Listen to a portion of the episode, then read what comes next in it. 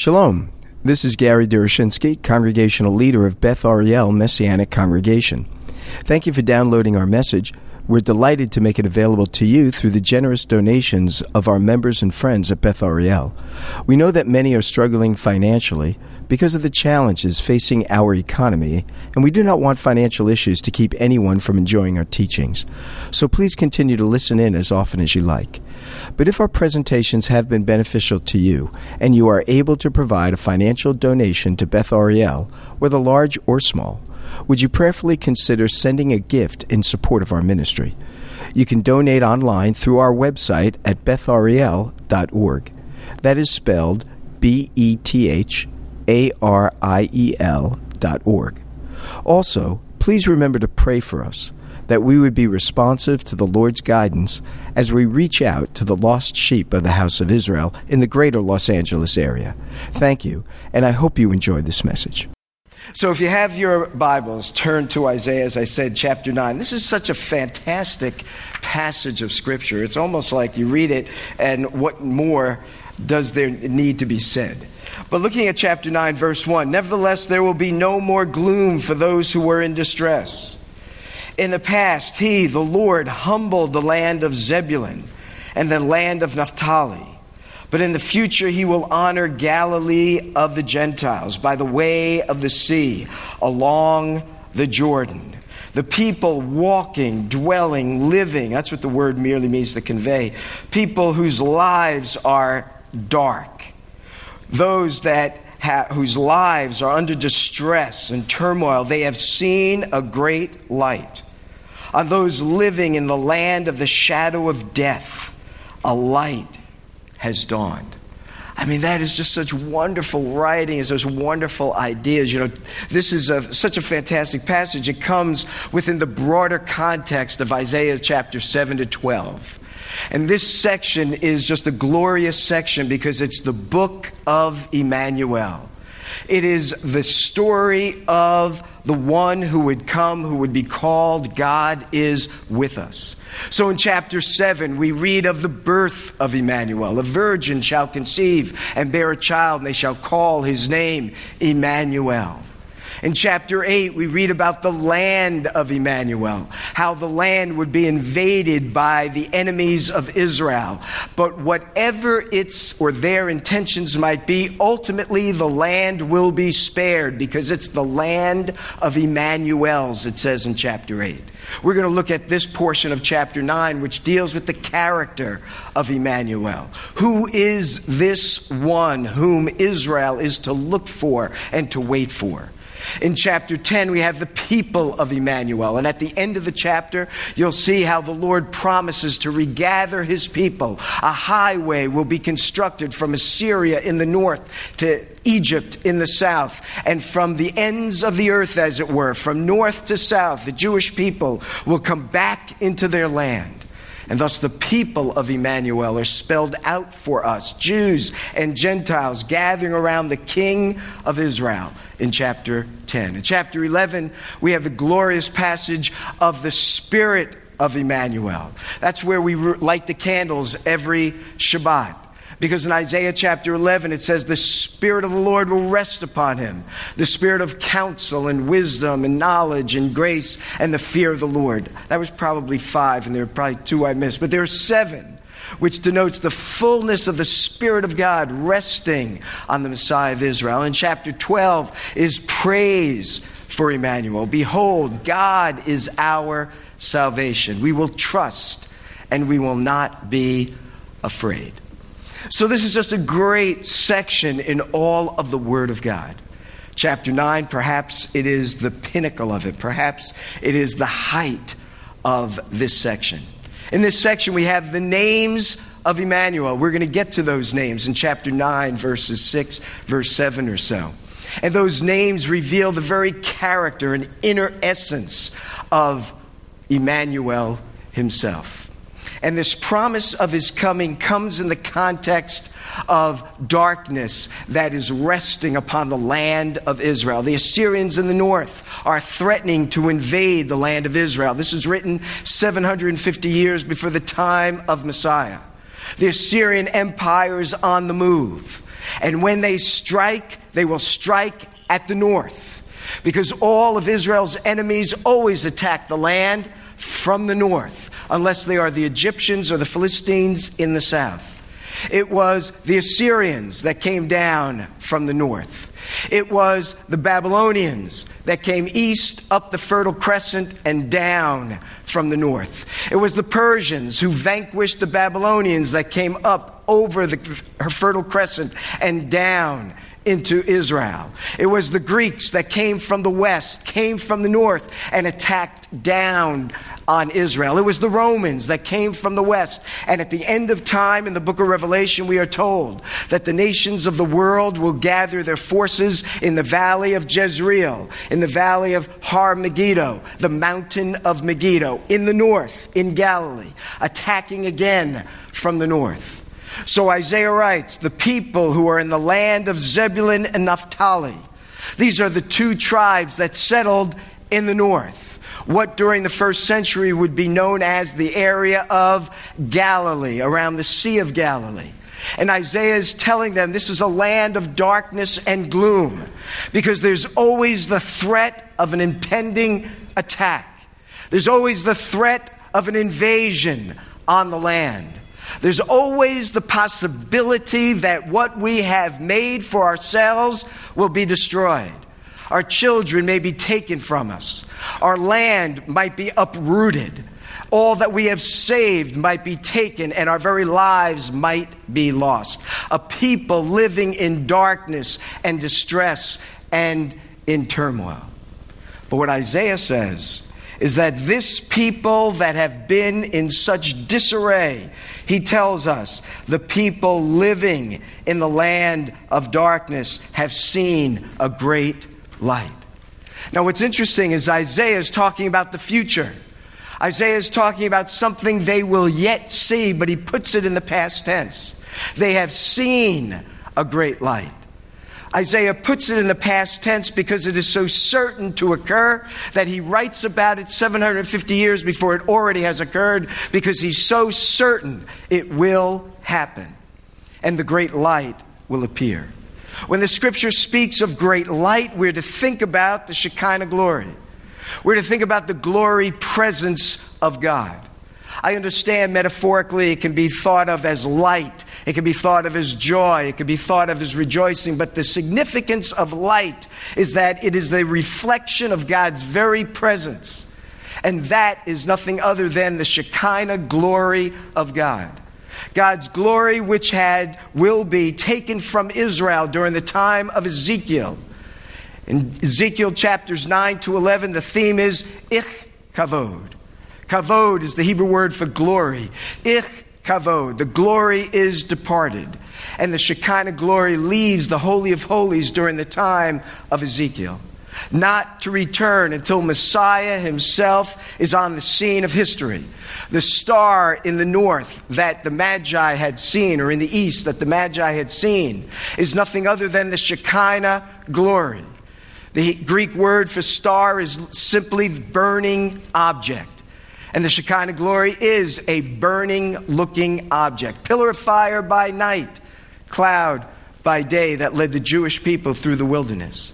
The fire that had attracted Moses. This weekend, the parsha that is read in the synagogue is Shemot. These are the names of the very first verse of Exodus. And in the very early verses of Exodus, we read of God's call of Moses and as Moses goes into the wilderness after 40 years in the wilderness, he's going to have another 40 years in the wilderness. Don't tell me your life is hard until you've read about Moses, who spent 80 of his 120 years in the desert. And the other 20 years, or 40 years, he spent in Egypt. Those are all bad places to spend your life. But while in the wilderness, he saw a spectacle, a sight, a bush that was burning but was not being consumed. The Shekinah glory took up residence in this bush to attract Moses to it. When God shows up, he shows up in might and strength, and his glory is made known. When the star appeared in the east, the Magi followed it, the Shekinah glory.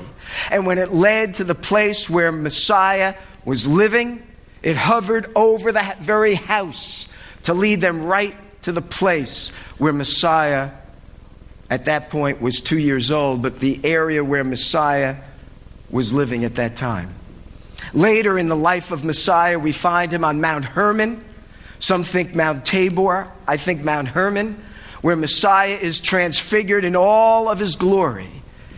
And there the disciples saw him and beheld his glory. Here, Isaiah is saying, The people that dwelt in darkness have seen the glory of God. They didn't just see a light, they saw a great light that hovered in, of all places, Galilee of the Gentiles. Called of the Gentiles because that's where the Gentile nations attacked Israel from, unrelentlessly, time and time again. By the way of the sea, which was a trade route, the Via Maris, that ran through the very land of the north, right through Galilee, and then into the remaining parts of Israel and along the coastal area. Isaiah is very specific about where this great light will be seen. That's why I'm spending so much attention to it. His light would be seen in Galilee. Think of Yeshua's ministry. It was headquartered at Capernaum in Galilee, along the Galilean coast. It was there that he raised individuals from the dead. Is that not a great light to behold? It was there where he taught some of the greatest lessons of his entire ministry, not least of which is the Sermon on the Mount. Is that not a manifestation of the very glory of God? It was there that he did some of his greatest miracles to astound those who saw him. It was there that he walked on water. It was there that he cast out legions of evil spirits from a man that was possessed of those that were part of the enemy's coalition. They saw a great light. This is a message of hope. Notice that Isaiah is not, how should I say it? He is not unrealistic about life.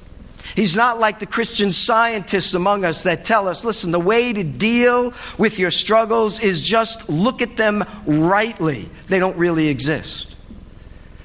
So, Christian science teaches that all is an illusion. And so, therefore, when you're going through bad things, it's just an illusion. And somehow talk yourself into not experiencing the pain that comes with the experiences that we have. And we all have them. The other day, I got a phone call from one of my closest friends. Known him a very long time and I love him, and he is my brother in all respects. He's not my brother physically, actually. But as far as I'm concerned, he is my brother. I would do anything for him. And he does anything for me. And so he's struck with diabetes. And the other day he went in to have a, uh, a exam report. And his doctor said he's beginning to see the deterioration of his vision. I called him, I couldn't even talk to him on the phone. I can feel inside the churnings that I'm just holding back as I'm even sharing this with you. And on the phone, he's saying, Gary, you there? Gary, you there? I said, I am. I'm here. But I couldn't even talk because I love him so much. And I know he does. But when we experience those times, to try to talk ourselves ourselves out of those things really affecting us is bizarre in the very best of descriptions. Some of us might try to go to these faith healers and these charlatans who tell you that if you pray over this napkin or this cloth that I'll send you in the mail if you're generous enough to give me enough to send it to you. If you're willing to put your hand on the television, all kinds of gyrations, your problems will go away. Know that it is a lie, your problems will not go away. They won't go away because we are still in a world of sin and darkness and fallenness, much like the people of Israel as recorded in Isaiah chapter 9. We all one day will die. And some of us will die in a very horrific manner. Some of us will be fortunate enough to be spared. But the point is, this is a message of hope despite the pain. It's a message of hope because light has shined. From Isaiah's point of view, it's future, yet it's a done deal. From our perspective, it is past.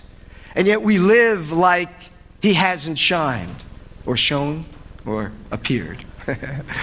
we live like it really hasn't happened, but yet it has. When we go further in Isaiah chapter 9, he moves from what is to occur when Messiah first appears on the scene of history to what will happen when he returns in all of his glory. A great light has appeared, but it is nothing compared to what that light will be like when he comes in all of his glory. His glory was veiled because he took on human nature. And therefore, we couldn't see his glory as it genuinely exists unless he unveils his glory for us to see.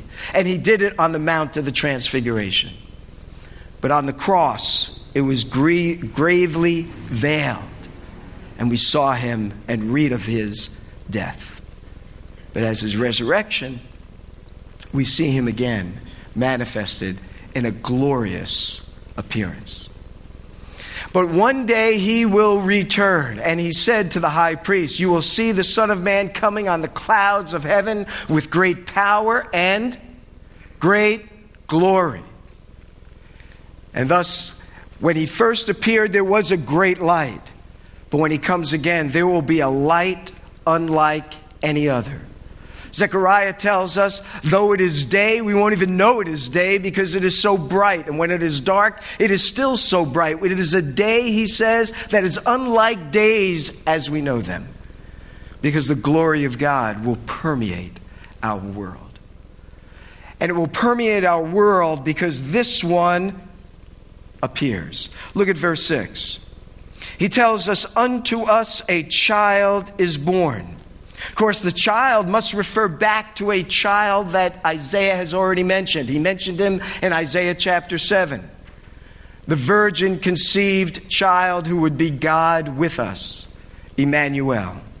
A child is born and a son is given. Those two phrases are really interesting. Because while we understand at this time of the year, Messiah as a child who is born, he is a son who is given at the same time. That is to say, his origins are not at Bethlehem, though as a child, that's where he was born. His origins are from of old, from everlasting, Micah 5 2 tells us. In other words, his origins are of an eternal nature. And it's interesting because when Messiah speaks of himself, this is what he always draws our attention to. He doesn't say, for example, that the Father has born me at Bethlehem. He says, the Father has sent me into the world. Where did he send him from? He sent him from heaven, not from Bethlehem. In other words, he was born at Bethlehem, but he comes from heaven. He says, I am from above. He doesn't say, I'm from Bethlehem. I am from above, but you are from below. He is a child born, but he's more than that. He's a son who is given. Given by God Himself from the very presence of God to us. For what purpose? On the one hand, for the purpose of bringing about redemption. And thus, John says, For God so loved the world that He gave his only begotten Son. But he's also a son, not only given and born, but a son who would be given so as to die. He's given so that he might reign, but he was given so that he might die. He's a child, and yet at the same time, he's the very Son of God. The term son of, God, son of God is oftentimes misconstrued. We have to remember this is the king of Israel. This is the descendant of David. And in 1 Samuel chapter 7, when the promise is made to David, the term son means king that would reign on your throne, David. When he's called the Son of God, it means to heighten his royalty, his kingliness, and his right to sit on David's throne. As a child born, he would die, and as a son given, he will come to reign on David's throne. Whatever the darkness we face, he's coming to reign on David's throne. Whatever pain you may be experiencing physically or otherwise, he's coming to reign on David's throne. Whatever physical maladies you may be facing, he's coming to reign on David's throne. Whatever financial anguish you are presently experiencing because of the economic duress in our nation, he's coming to reign upon his throne. In other words, our vision must be toward what the Lord is going to do, not on what we are struggling and suffering with, though those things are very real in our lives. Notice what the text says. They saw a great light. Question I ask myself is what am I looking for? Am I looking at my adversities? But am I also looking at the great light that has already appeared?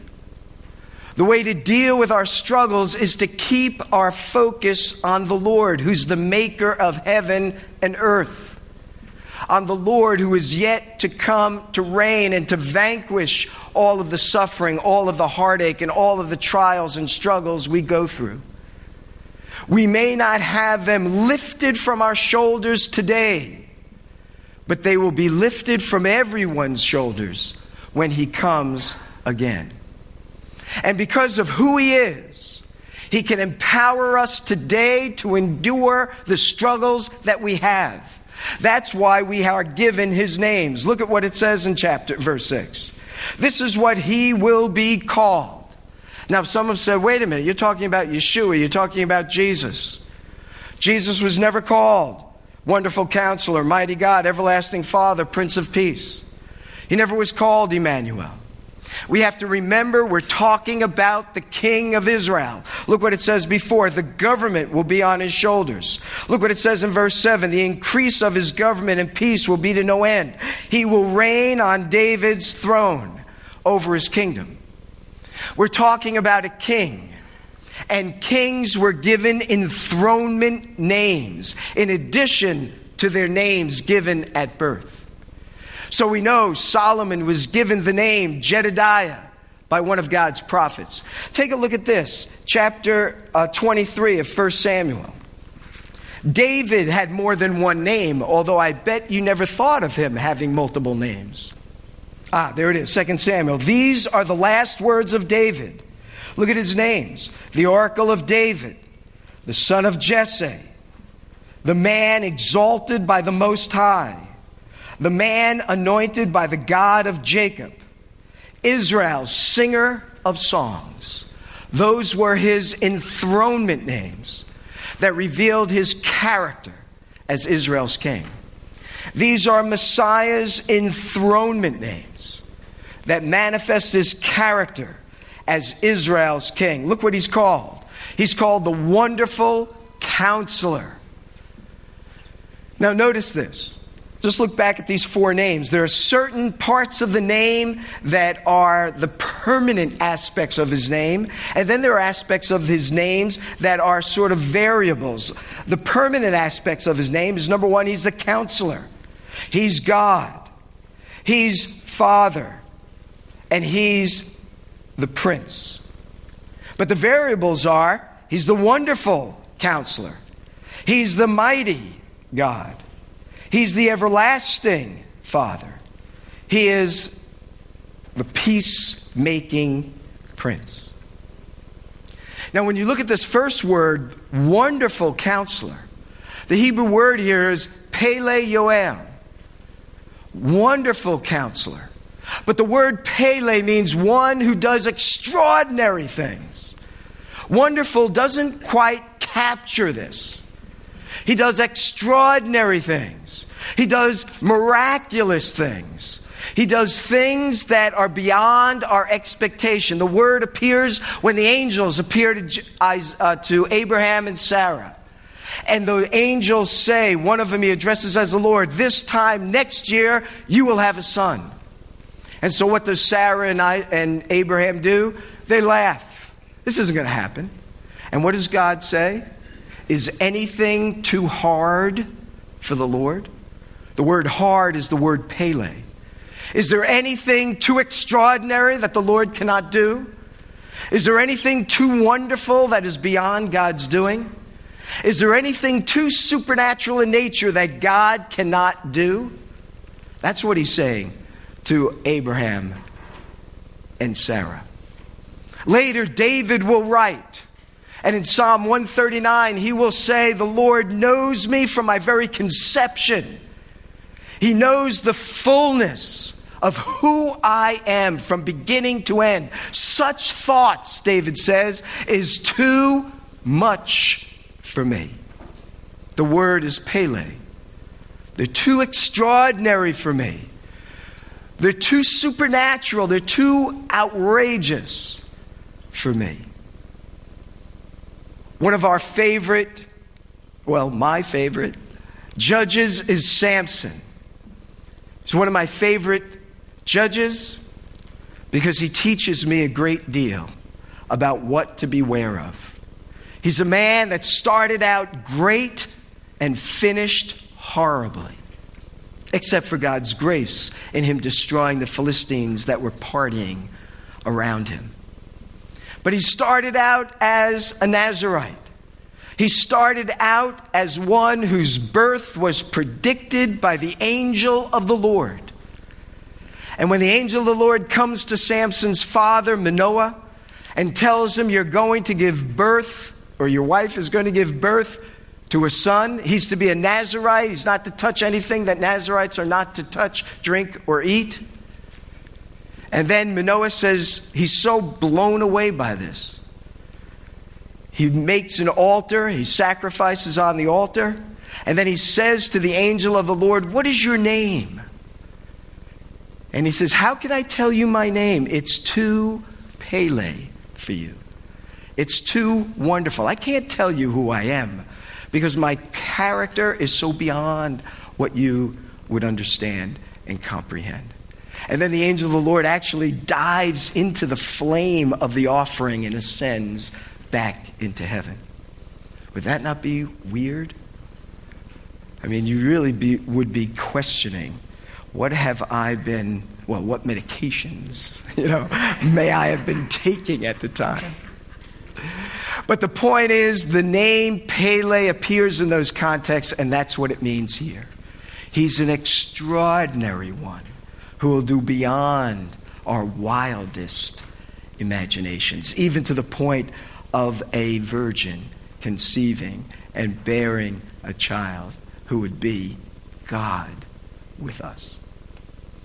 And he is not just wonderful, but a wonderful counselor. You need guidance, you need direction. You need a sense of what am I to do with this, whatever it might be in your life. He's the wonderful counselor that can guide and direct. His teaching ministry in the land of Israel reveals his wisdom. He knows what is already in the thoughts and hearts of your mind. He knows what you need even before you ask, as he says. He's the one that Nathanael was blown away by when he said to Nathanael, I saw you while you were sitting under the fig tree. He knows everything. And thus, he can be the extraordinary supernatural aid to what we need to know. He's not only that, the scripture says he's El Gibor. Everywhere in the book of Isaiah where the word El is used, it's only used of God. There are other places in the Bible where it is not, but in Isaiah, it's always God. And when he's made reference to as El Gibor, Almighty God, it's a reference to the living God of Israel. Look at chapter 10, verse 21. A remnant will return, a remnant of Jacob will return to the mighty God. And thus, not only can he be our extraordinary counselor when we need guidance, but he's the mighty God that can empower us to do what we need to do to bring him honor and glory and to do what is most beneficial for the world around us. He's not only El Gibor, but he is also Avi Ad, Father of eternity. Now, this is kind of weird, and I can't take too much time here. But when he uses the term Father, he doesn't mean to confuse the distinctions of the persons in the Godhead. The word Father here means to convey the idea he is the creator, the originator, the upholder, the maker of all of time. He's the one that can convey everlastingness to us. And all of us do possess some kind of everlastingness. And one day, when our lives here come to an end, we will live everlastingly apart from our God and Creator or we will live with him forever. And that ultimate destiny is determined by one simple, I say simple, but a very complicated and involved reality, but to us, simple acknowledgement and association. And that is that the one who will come, who was the light that was seen in Galilee, who gave his life for us, would be accepted by us. So he's the creator of all of time. And he's the one that can convey everlasting life to you in its fullest sense. Not just in terms of longevity, but in, in, the, in terms of quality and meaningfulness. Not only here, but in the life to come. Messiah said, All who give up everything in this life will receive a hundredfold and much more in heaven when we are with Him. What we do here really does matter for a whole lot more time than the time we are experiencing here. And thus, that perspective is critical to who we are and what we will experience and what we will become in all of eternity. And lastly, he tells us he is Sar Shalom.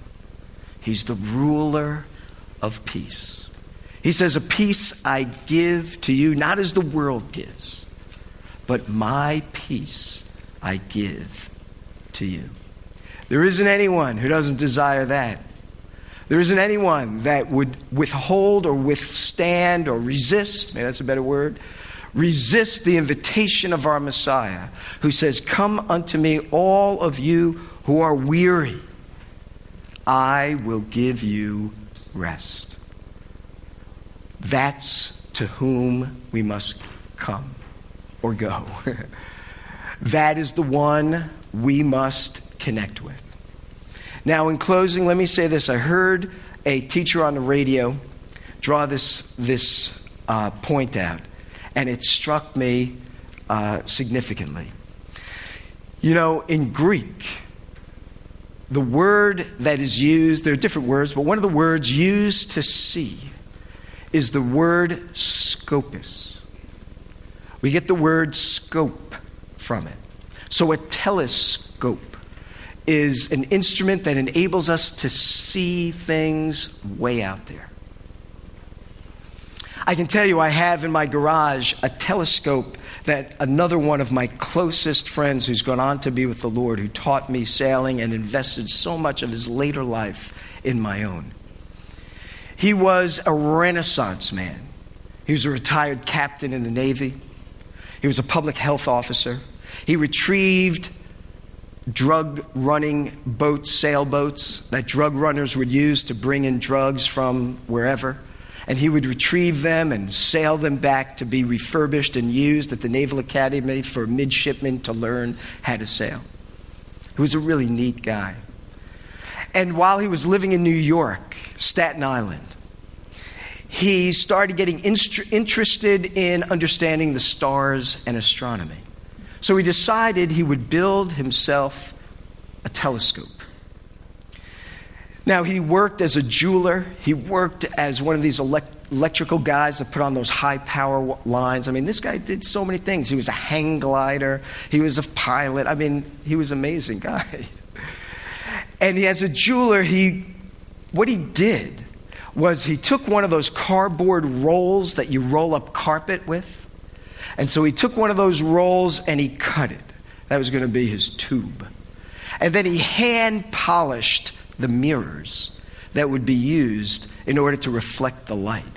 And then he took weights, you know, like from dumbbells, and then he welded these various pipes to make the stand and the counterbalances. And he put this whole thing together. And he's telling me about this, and he said, You know, Gary, I built a telescope that can read a newspaper five miles away. I said, Bill, man, you know, you can tell me a lot of things, but that one is not making it, you know. He said, I'm telling you, I really did. Sure, I know, I know. So one day he said, Gary, come on over. I took the telescope out of the garage. So I come over to his house. He's got the telescope up and he says, Take a look.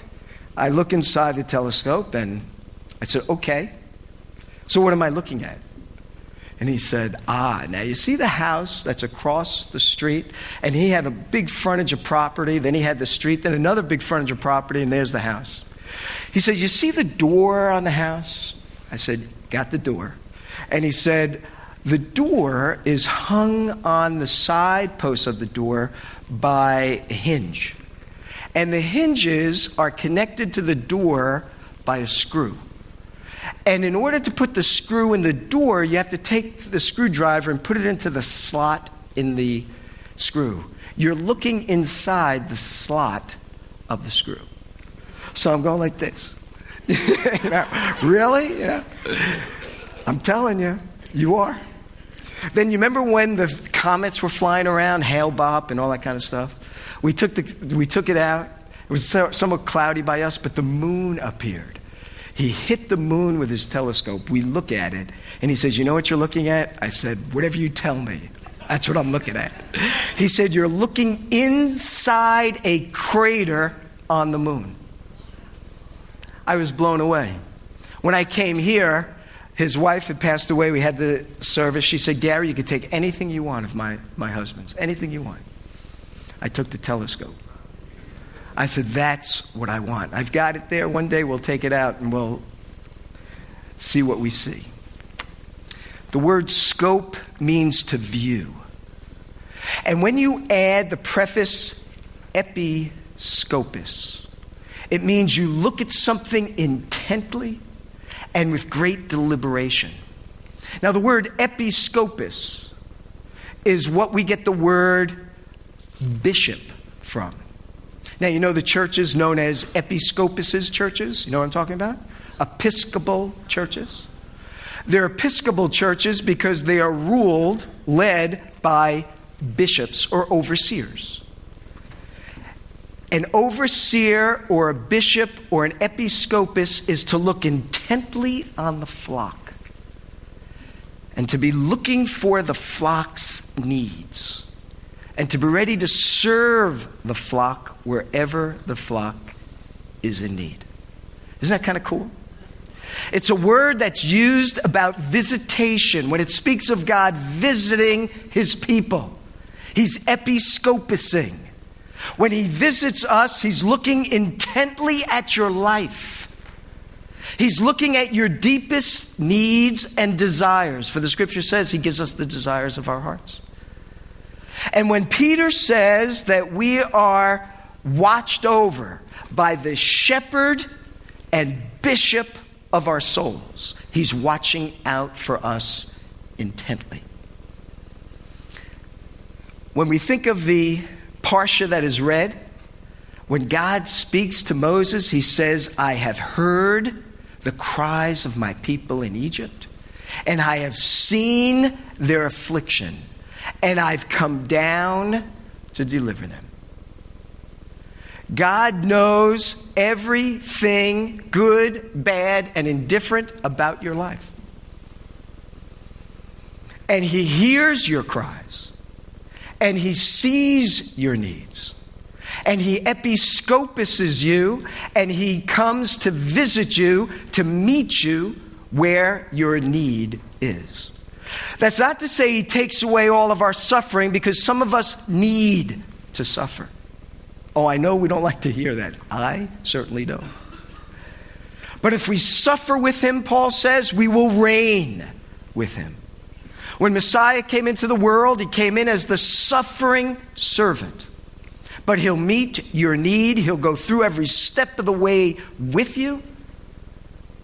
And He'll be that one who is the very episcopus of your soul. He will visit you and bring you through. He came to Mary and said, through the angel, you are highly graced of God. Why? Because the Lord is with you. When you read of Zechariah's great expression of joy at the birth of his son, read it carefully. There's not a word, or maybe one word about his son. If it was me, I'd be going crazy, and I did when Joel came into our lives. But Zechariah's prayer is all about God visiting him and his people. It's not the birth of the son, it's the manifestation of God. So I end where I started. The people in the land of distress saw a great light. So, what are you looking for? Are you looking at your sorrows or are you looking at the great light? Are you looking at the world around us, which we wish had ch- would change and be a place of peace? Or are you looking at the Savior? who is wonderful counselor, the mighty God, the everlasting Father, the Prince of Peace. Are you looking at the trials and disappointments that you have, that I have? Or are we looking at the one who is the very overseer of our souls? If we have our eyes on the wrong things, we will go in the wrong direction. But if we have our eyes on the right person, we will never lose our way. And the way to look at the Savior is by reading His Word, reflecting on what He has done, and as the Scripture says, committing yourself to Him. And He promises that He will never leave us nor forsake us. So, whatever your need is, bring it before Him, for He's our wonderful counselor. Whatever your need is, He is the mighty God. Whatever your need is, He's the Father of eternity. Whatever your need is, He's the Prince of Peace and can bring that peace to bear upon you, no matter how heavy the load. Let's pray. Our God and Father, what a wonderful name your Son bears for us. Complicated things in this passage. But in the final analysis, Lord, it is to you that we must come. It is you that we must see. It is you that we must follow. It is you, O oh Lord, that we must embrace. We are people like Israel of old who often sit, live in a world of distress. We live a life that is hard, sometimes dark, sometimes gloomy in nature. But Lord, you are the light that can lighten up our souls in the midst of the darkness. My prayer is that our attention would be drawn to you, O Lord, and that our hearts would be given to you as well. For we pray in Messiah's name. Amen. Thank you for listening to our message. We hope that it serves to encourage you in your walk with the Lord and your service to Him. Do remember us in your prayers, and if you are able to provide a financial donation to Beth Ariel, whether large or small, would you prayerfully consider sending a gift in support of our ministry? You can donate online through our website at bethariel.org. That is spelled B E T H A R I E L dot org. Thank you again, and may our Heavenly Father richly bless you as you continue to follow Him. Shalom, shalom.